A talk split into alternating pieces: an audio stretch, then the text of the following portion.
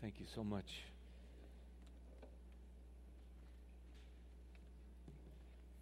Happy Sabbath, family. It's good to be together on this beautiful Sabbath day in this beautiful place and uh, have the opportunity to openly and with freedom share God's Word. Amen? I want to thank the Carolina Conference again for the invitation to come back to beautiful Carolinas and to enjoy this camp meeting with you here. I also want to remind you that one of the reasons we're here is because we are entreating, we are looking for partners in prayer for our work in China. So if you have an opportunity this afternoon, come by our booth right next door, and you will find on the table, if my wife and I are not there at that minute, you will find a card that looks like this. And I'd like to, you to take one of these. And uh, you'll notice on the table there are two little booklets, and you can open them up and you'll see a list of one hundred unentered cities in China, sixty of which have a population greater than a million. And each of those cities do not have a single Adventist congregation. And we'd like you to just sign your name on there and say, I'm going to pray for that. Put your email address. And the director for Adventist Missions, or our global mission, which is my wife, will be contacting you, sending you information on how to, to pray and what to pray for for these cities. I believe in prayer, and I hope you do too. And we need prayer to reach the millions and millions of people in China. And I'm very grateful that, that Audrey, my wife, is here with me. Audrey, I'm sorry, would you mind just standing and say hi to the people here in Carolina? My wife is here with me. And she is uh, working very closely, leading out in our in our church planting work in China. And so please take one of these. And, and, and if you don't want to sign there, you can just write to this email address on here, and we can be in touch with you. We need your prayers for China. I was looking up, Pastor uh, Leslie, the members, uh, the population of Carolinas. And North Carolina population is ten million. And I just have to, I live in a city of seven point five million, which is Hong Kong. And then I, right next to me, about uh, five minutes north of us, is the city of Shenzhen, which has twelve million. And then if you just travel about thirty miles north of there, you get to the city of Guangzhou, which has eighteen million. And then if you go a little bit to the left, another maybe thirty miles, you'll get to the city of Zhuhai, which has two or three million. So within the what we call the Gulf, the Greater Pearl River Delta area, within, you know, a couple-hour drive, we have over thirty-five million people living just in that neck of the woods. Brothers and sisters, we serve a God that can do impossible things. Amen? We just have to see it and live in that reality. And that's what I would like to talk to you about this morning. Again, let's bow our heads for prayer. Father in heaven, we come to you. We've come to you, and we come again asking for your Holy Spirit to fill our hearts. There are many distractions, many of which are right in our hand with our cell phones. Maybe we come in here with the burdens of the week, the challenges, broken relationships. Whatever it is, Lord, let us see Jesus this morning. Please. You tell us that you are more willing to give us the gift of your Holy Spirit than parents are to give good gifts to their children, so we claim that promise now. Please. Send your Holy Spirit, speak through me, and touch hearts, that we will leave this place in love with Jesus, our Lord and Savior. We pray this in your name. Amen. When you and I became disciples of Christ and entered into this kingdom of God, we should have, at that moment, changed out our eyesight and seen the world in a completely new way. Jesus, you see, no longer was a historical figure that lived two thousand years ago, but now Jesus, to you and me, is our Savior, is our living God, who is at, in the sanctuary of heaven, preparing a mansion, coming to get us soon. Amen?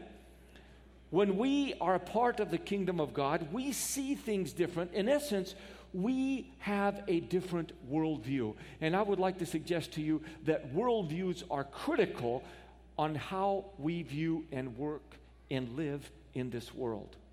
It affects everything we do. Now you're saying, what do you mean, Pastor Bob? I understand worldviews, but I don't know what you mean when you say that it affects everything that we do. Well, it affects the way that you view the floor. I'm not kidding you. The way you view the floor. Why are you all sitting in chairs this morning? Why aren't you sitting on the floor? Why is it that there's an entire industry around the world, and especially in the West, dedicated to lift you off the floor? Chairs, tables, beds, sofas, everything to get you off the floor. Why? Because in your view, in the world view that you and I have, the floor is what? Dirty. I mean, that's why I grew up with this five-second rule. Now, I've been in certain places that I've heard it's called the three-second rule, and I just figure the floor is dirtier in those places. But what is a five-second rule? You can take that Snicker bar or whatever it is that fell down, and as long as it does not stay in contact with the microbes on the floor for more than five seconds, you're free and clear to finish it. You see, that is just an example of the worldview we have. The floor is dirty. Now, if you come to my neck of the woods, you will find something completely different. If you come to my neck of the woods, you will find that the floor is viewed differently. When you come into the house, when you come into even churches, you take off your shoes. Why? Because the floor is clean. You sleep on the floor in certain places in Asia. You sit on the floor to eat. You sit on the floor in the living room. In fact, in many churches, you take off your shoes when you go to church. And they have this big wall full of cubby holes for you to put your shoes in when you go in. And you know what? I always chuckle because I'm never worried that anybody's going to take my shoes. I know. I've never had them gone. They're always there waiting for me when I come back because they're so big. But why is that? It's because of the worldview, completely different worldview. Now, it also affects how we eat. I remember when I first went to China. For some reason, it never crossed my mind that moving to China, I would need to learn to use these two little sticks, which the Chinese call kuaizi, and which you and I call what? Chopsticks, which, by the way, is all I can pretty much play on the piano. Beautiful music, amen, this morning. And I sat down at my first meal. My wife and I were there, and it's always round tables, and and and I looked in front of me, and there was no fork. There was no normal spoon that I'm used to seeing. All I saw was these two sticks. And then I noticed that in China, they don't eat with a big plate. You see, here in the United States, they give you a big plate to eat, eat with. You pile it high. They give you a small shovel, and you have about fifteen minutes to complete your meal. Now, we're, we're laughing, but come on, there's some truth to this, right? And we created the fast food industry, right? And so when you get there, no, no, that's not how you eat. You eat with a small bowl that fits in your hand, about this big, and they give you two sticks to eat rice with. Check that out. And you take your time, you fill it up, you talk. 你最近怎么样啊? 你的家人怎么样? And you sit there and you talk and you eat and you enjoy the fellowship.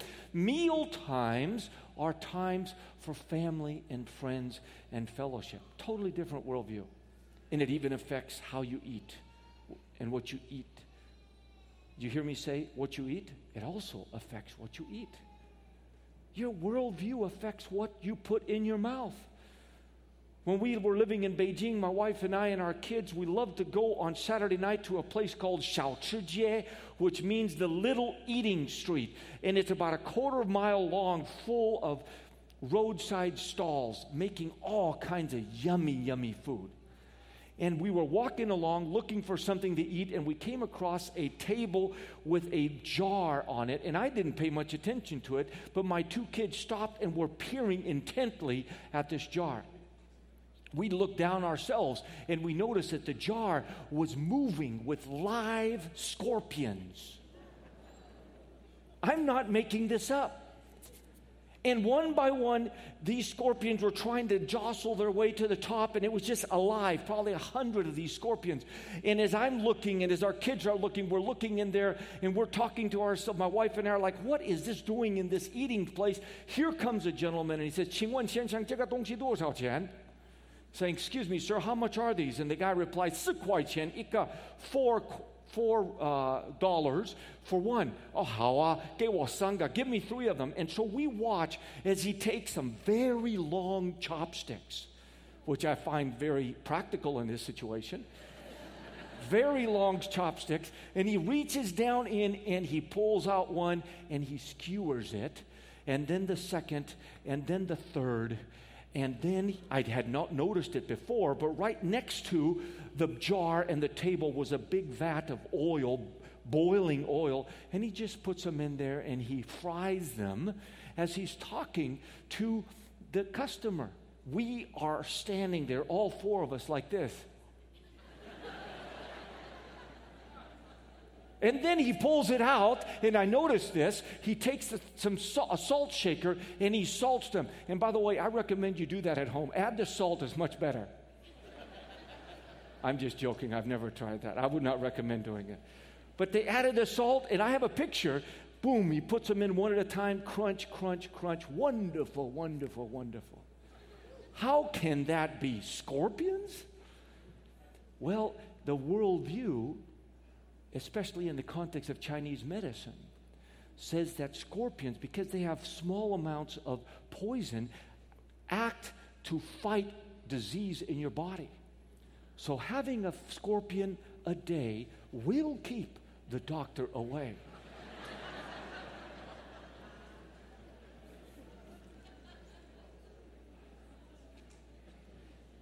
Do you get the picture? How our worldview affects everything. In fact, it should even affect the way you view animals. Because up until the day when Balaam was offered that massive check to curse the troublesome Israelites, he had always viewed donkeys as simply beasts of burden and rather stupid. Handy for carrying loads, useful to take you from point A to B, but certainly not something that you would have a conversation with.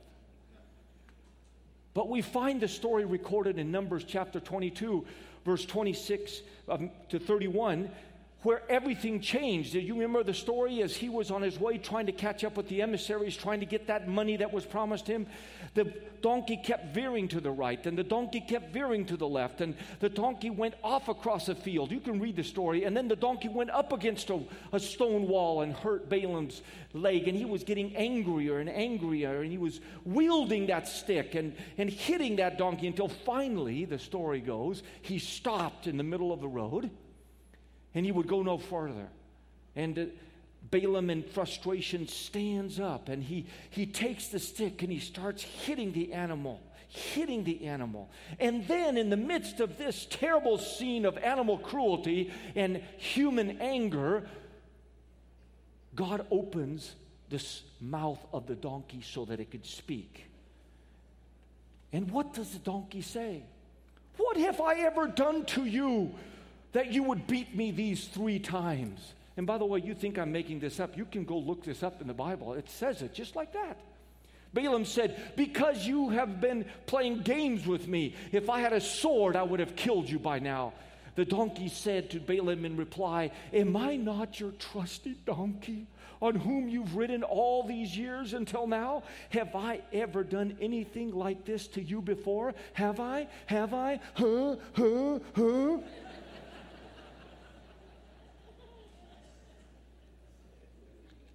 And Balaam replied, no, you haven't actually. And then the Bible says, God opened Balaam's eyes that he might see. Question for each of you this morning. Was Balaam blind?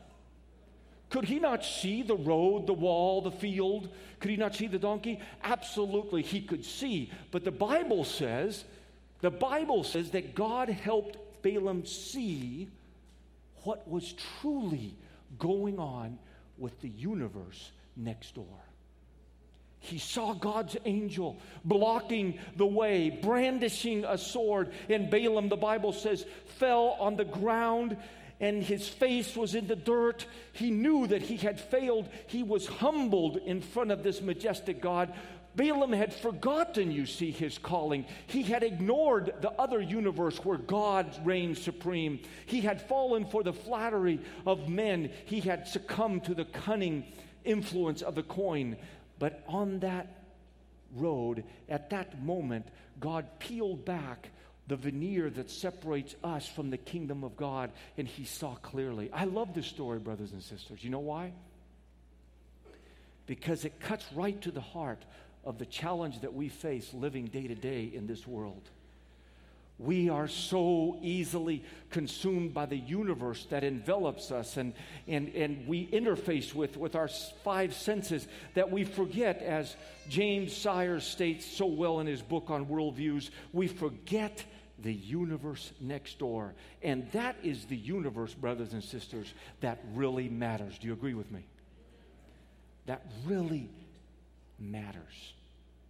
Jesus came into this world to announce. He came into this world to broadcast far and near that the universe next door was now a universe ready to welcome sojourners from this earth, to welcome disciples of Christ to come and worship the King and to enter the kingdom of heaven.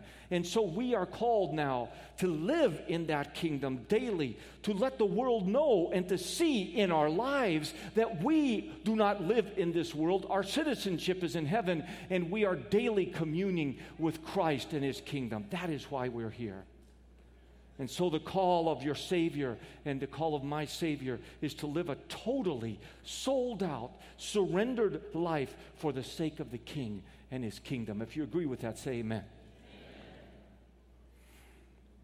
To dedicate our God-given gifts for the all-consuming cause of building this kingdom, living in it, not as an idea, but as a reality. What does that mean practically? What I'm saying is that if you are a nurse, then you are a nurse for God and his kingdom. Amen?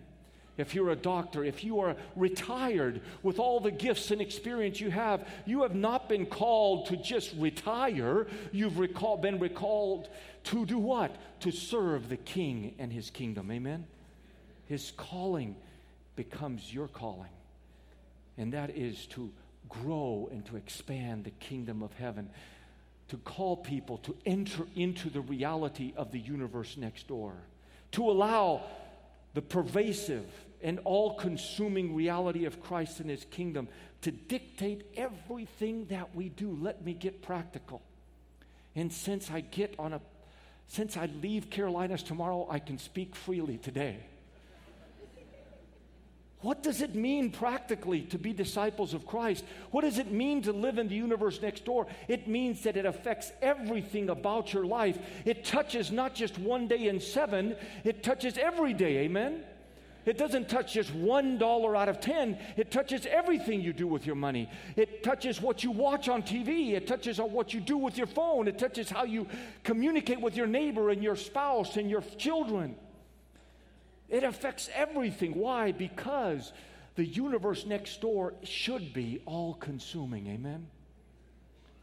Then and only then, I believe, can we truly say we're homesick for heaven, when we start living in the atmosphere of heaven, in the kingdom of heaven today, right now. Now, let me come back a minute to this issue of a worldview. We must ask our Master, Jesus Christ, to open our eyes like he did Balaam. It's so easy to go an entire day and not think about the eternal realities. Like Balaam, we get caught up with the things of this world. We need to daily, as we wake up in the morning, come to our Jesus and say, open my ears that I can hear your sweet small voice. Open my eyes that I can see and perceive and filter things the way you see them and filter them. We must be like David, who, though he was full of experience as a seasoned soldier and general, when he was elected and brought about as king of Israel, And he faced his first military challenge because the Philistines had said, well, this is a new, a new king. Let's attack him now when he's fresh and he hasn't consolidated his powers. So in Second Samuel five, it says that they all came together close to Jerusalem there, and they lined up in battle to face Israel and its brand new king. What did David do? Did he say, well, I have lots of experience in this. I know how to beat these Philistines. I have a whole list of accomplishments. Did he, did he just say, let's go fight? Not at all. Because he lived in the universe next door. He knew where his strength was coming. He knew that the battle belonged to who? The Lord. And the Bible says he went to God in prayer, and he says, what do you want me to do? And God says, I want you to go and array yourself against him tomorrow, because I will bring a great victory. And that is exactly what he did. In fact, it was such a great victory that the place where the battle took place was renamed Baal Perazim, which means breakthrough of water. Another way that we could call it is a tsunami. God just overwhelmed them, overwhelmed the Philistines. But then a few weeks later, the Philistines regrouped, and they came back and said, now is the best time that we can uh, overthrow this new king. What are we going to do? So they came back, and they faced again, lined up, ready to fight against David. What did David do? He said, well, last last couple weeks ago, I, I had this victory. I know how to beat them this time. No, because once again, David lived in communion with God. And so he went to God again. He says, what do you want me to do? Do you want me to go and fight them? And you know what God said? I'm going to let you see it yourself. I love this text. Look at this. Therefore David inquired of the Lord, and he said, you shall not meet. God said to him, you shall not go up, circle around behind them, and come up upon them in front of the mulberry trees. And it shall be, when you hear the sound of marching in the tops of the mulberry trees, then you shall advance quickly, for then the Lord will go out before you to strike the camp of the Philistines. Don't you love this? So just think about it. You're a soldier. You're just Mister Soldier in Company X, and with uh, with the group uh, here, and you're sitting there, and you're ready to attack, and everybody is standing there in the early morning hours, and what are they doing? Shh, shh. Everybody's waiting. All the soldiers are ready to fight, but they say, no, you've got to wait for the sound of the angels marching in the mulberry trees, and they're all waiting. And they're all waiting. Can you imagine what it would have been like to stand under those trees and hear the marching of angels? Mm. Mm-mm. I love this story, just like I like Balaam, because it just tears away the veneer that separates me from the eternal universe of God's kingdom. Amen? Who knew it? That all the time there were angels on top of trees. Did you know that? Did you know that there are angels here this morning? They're here. They're with you. His Holy Spirit is with us. Brothers and sisters, David knew that his power came from God. David knew that what he saw, smelled, the strength of his arms and of his army was nothing if he was not connected with the universe next door. And it's the same for you and me, brothers and sisters. When we wake up in the morning, unless we commit ourselves to Him and His kingdom, then we are walking blind all day long. We must have this kind of worldview. We must be like David, every day living in the trees, under the trees, waiting to hear the sound of the angels walking and marching.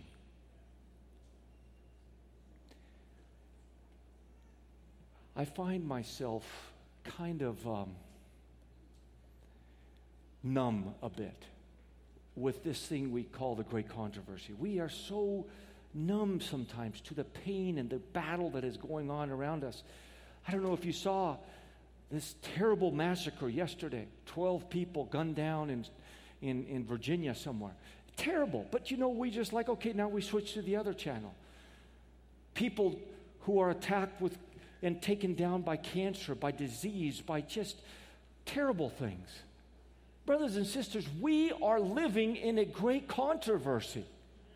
How is it that we dare to step out of our room without being covered by the righteousness of Christ? How is it that we can expect as a church here in Carolina to really push back the boundaries of darkness without being covered daily in the power of Christ's light? Amen? I want to just ask, please, uh, audio-visual folks to just turn off the live theme of stream at this time. I just want to share with you a story, and it's a little sensitive to share over the internet. We need to let our light shine. Can I hear an amen?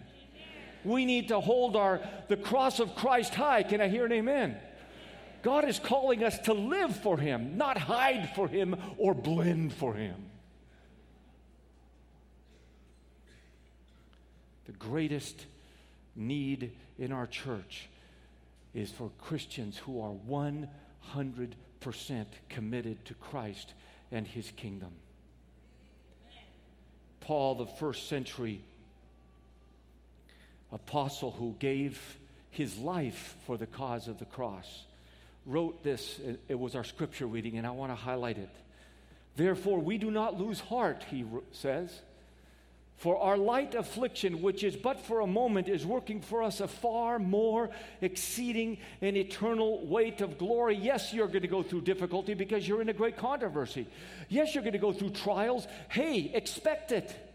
In this world, you will have tribulations.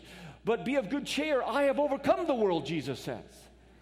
But he goes on to say, while we do not look at things which are what? Are you with me? Which are what? Seen, but at the things which are not seen. He goes on to say, for the things which are seen are what?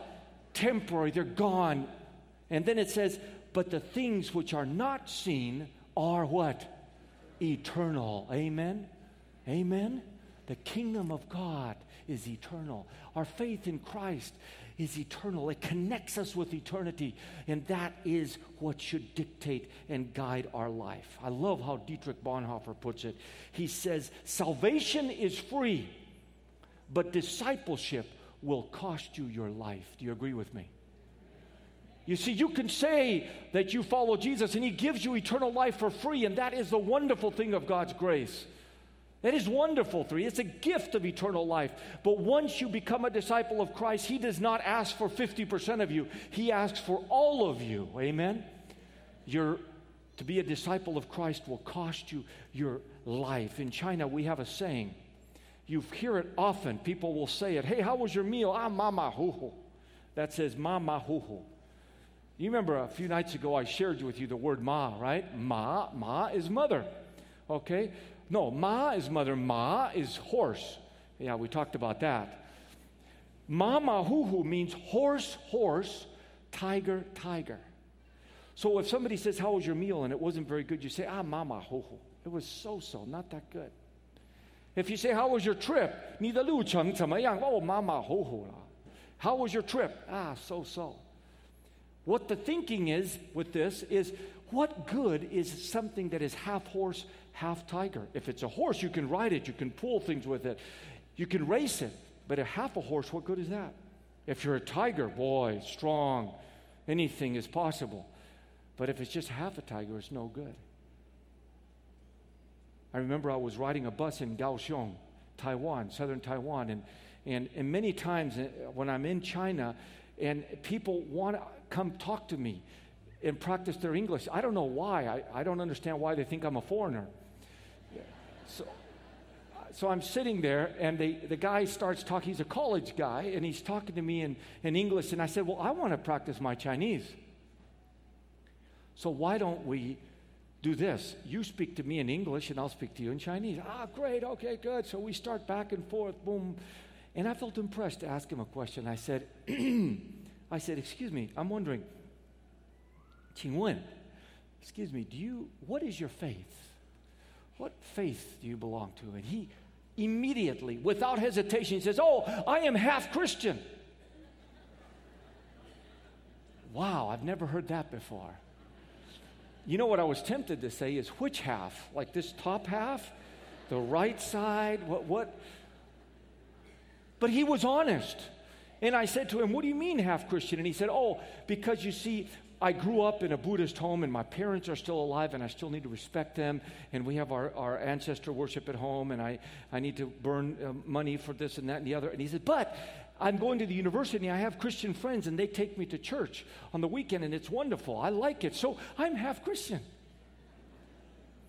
I appreciate his honesty, but I find as I listen to that, that the Holy Spirit was touching my heart, saying, Bob, why is it that many times you are a half Christian? We wear the name, but sometimes our life is indistinguishable from that of those who don't wear the name Christian. Do you follow me, brothers and sisters? God does not want, Jesus, our Lord, is not asking for a bunch of mama hoo-hoo Christians to be his followers. He wants followers that are completely and sold out to Jesus Christ. I think of Pastor Wei, and you know what? I forgot to say you can go back on to the live stream now. You can go back on the live stream. Pastor Wei, this is not his name, real name. Pastor of a house church was repeatedly arrested. The church had to move from place to place in order to try to evade the authorities. Pastor Wei was beaten. Whenever he was taken in, he was questioned and threatened. But the church continued to meet, and this weekend he got his stuff ready, put it in his bag. No, wait a minute, you're saying, get his st- you mean his Bible? Yes, his Bible. But he also brought a bag full of things, and he took it to the church, and as he's there in the middle of the church service, sure enough, the security police come in, and they have everybody leave, and they question the pastor, and they arrest him, and they're walking out the door, and Pastor Wei says to the police, do you mind? I would like to take that bag there in the corner with me to the jail. And Pastor Wei said, please do me that one favor. I need that bag with me. The police immediately became very suspicious, and they said, what is this bag about? So they went and they opened it up, and sure enough, there was the Bible, and there were some other, what are all these clothes? Why do you have these clean clothes in this bas- this plastic bag? And Pastor Wei said to him, well, you know, I figured that this might be the day that I was arrested again.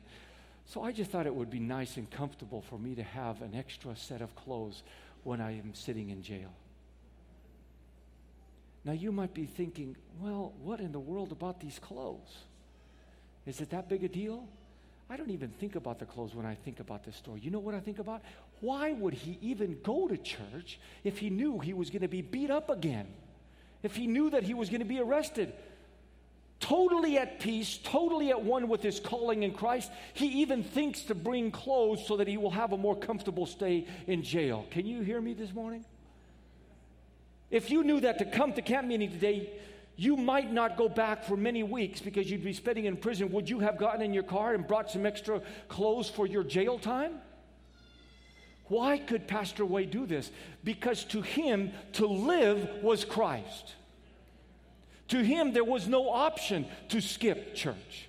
To him, there was no way he could say to the authorities, okay, I guess I'll stop my work that God has called me to. That's impossible. It's impossible. To him, his life was wrapped around Christ.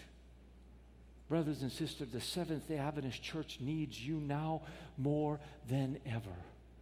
We are living in the end of time. I believe that.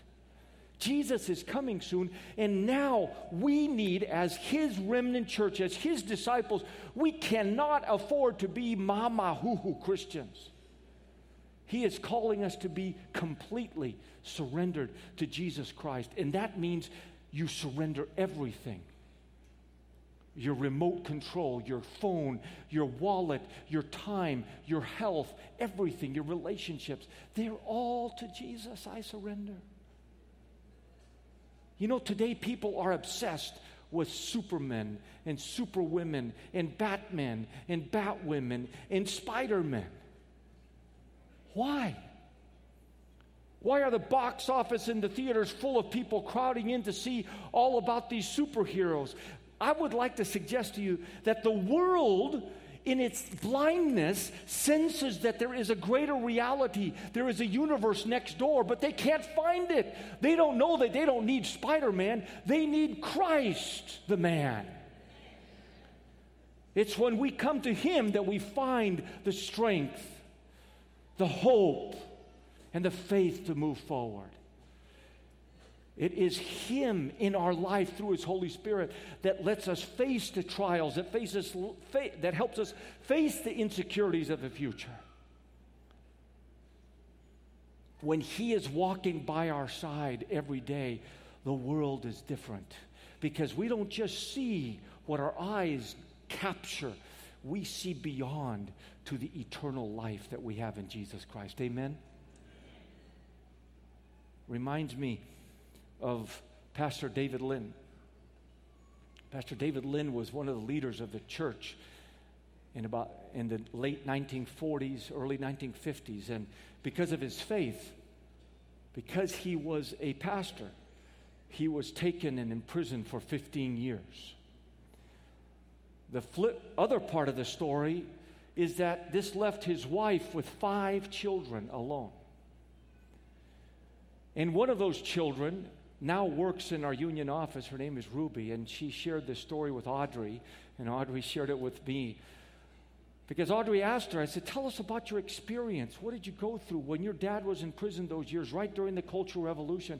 And she shared this, this story, which just really touched our hearts. Because here is this mother with her children, and she was given an apartment, and she said, "You, ha- in order to live here, you must two hours a day sweep all the common areas in this apartment complex, two hours a day. Every morning, two hours a day." And she said, "Fine, I'm happy to do that, but I cannot do that on Sabbath morning. I can do it Saturday night." They said, "No, that is counter-revolutionary. You must do it in the morning."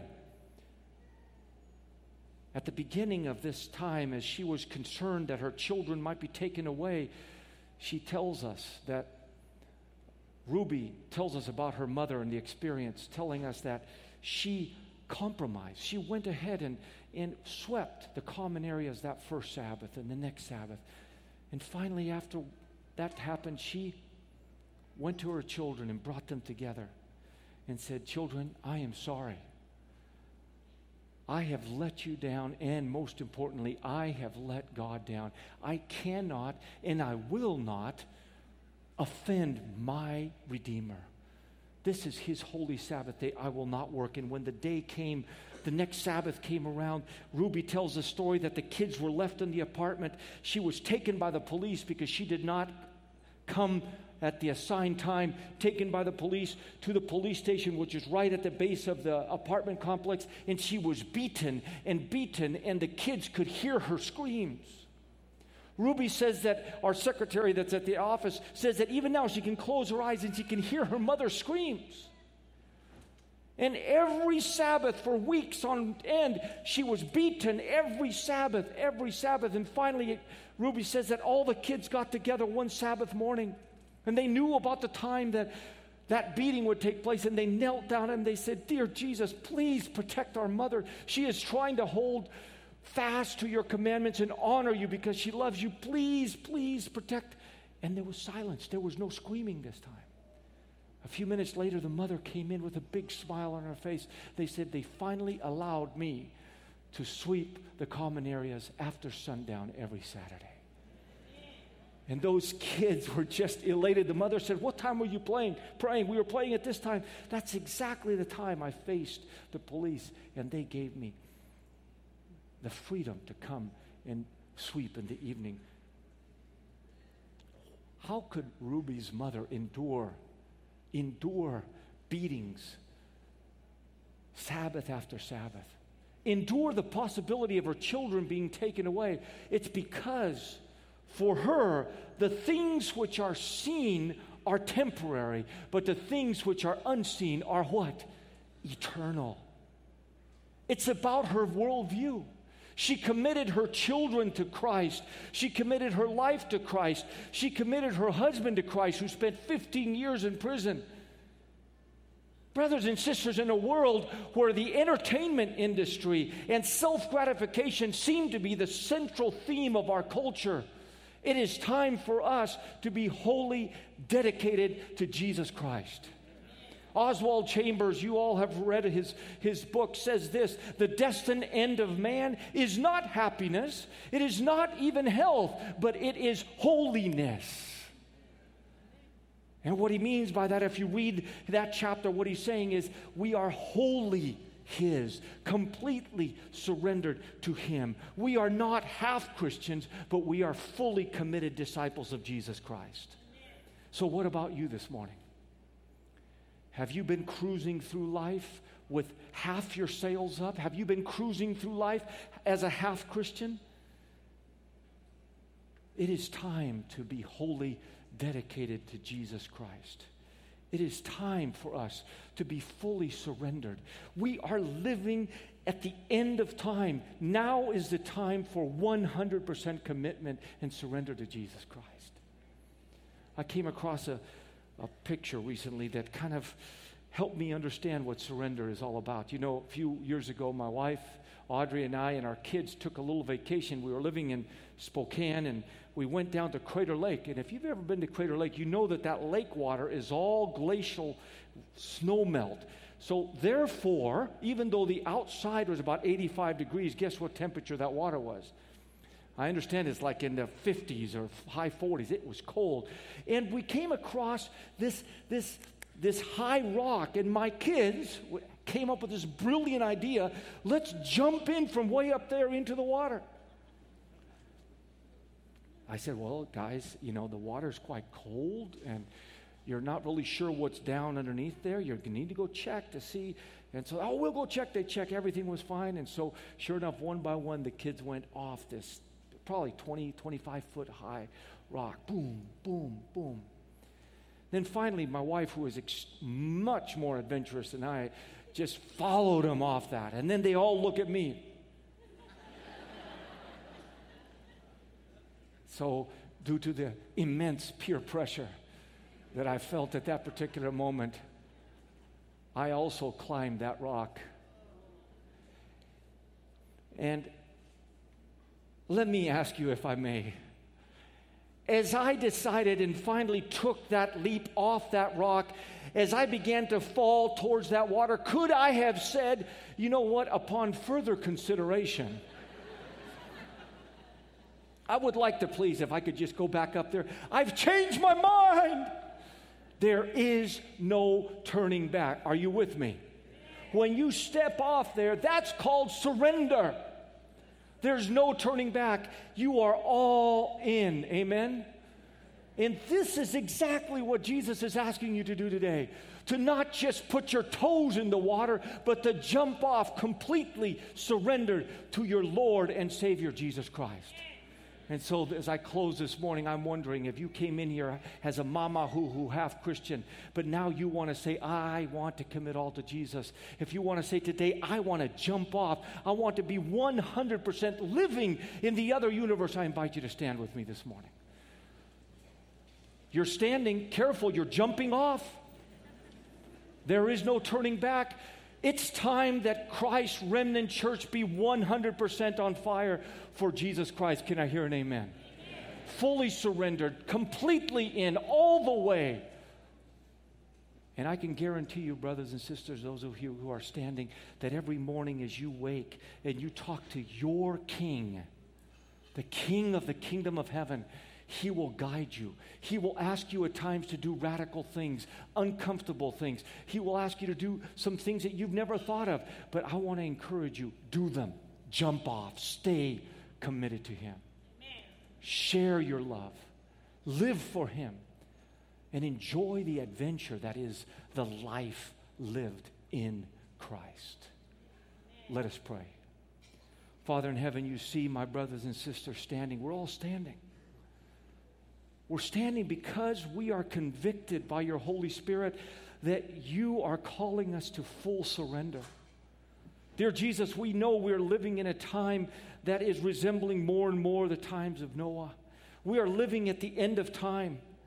And now more than ever, you are calling us to be completely committed to you, surrendered to you, living not for the things of this world, but for the things of eternity in heaven. Dear Jesus, open our eyes, please, Every day may we see the things that are eternal, not just the things that are temporal. May we make decisions and place as values of our heart the things that are eternal, not the things that are temporal and pass away. Dear Jesus, I commit these people to you. Fill them. Fill us all with your Holy Spirit, that we will walk with you from now until we see you face to face. We pray in Jesus' name. Amen.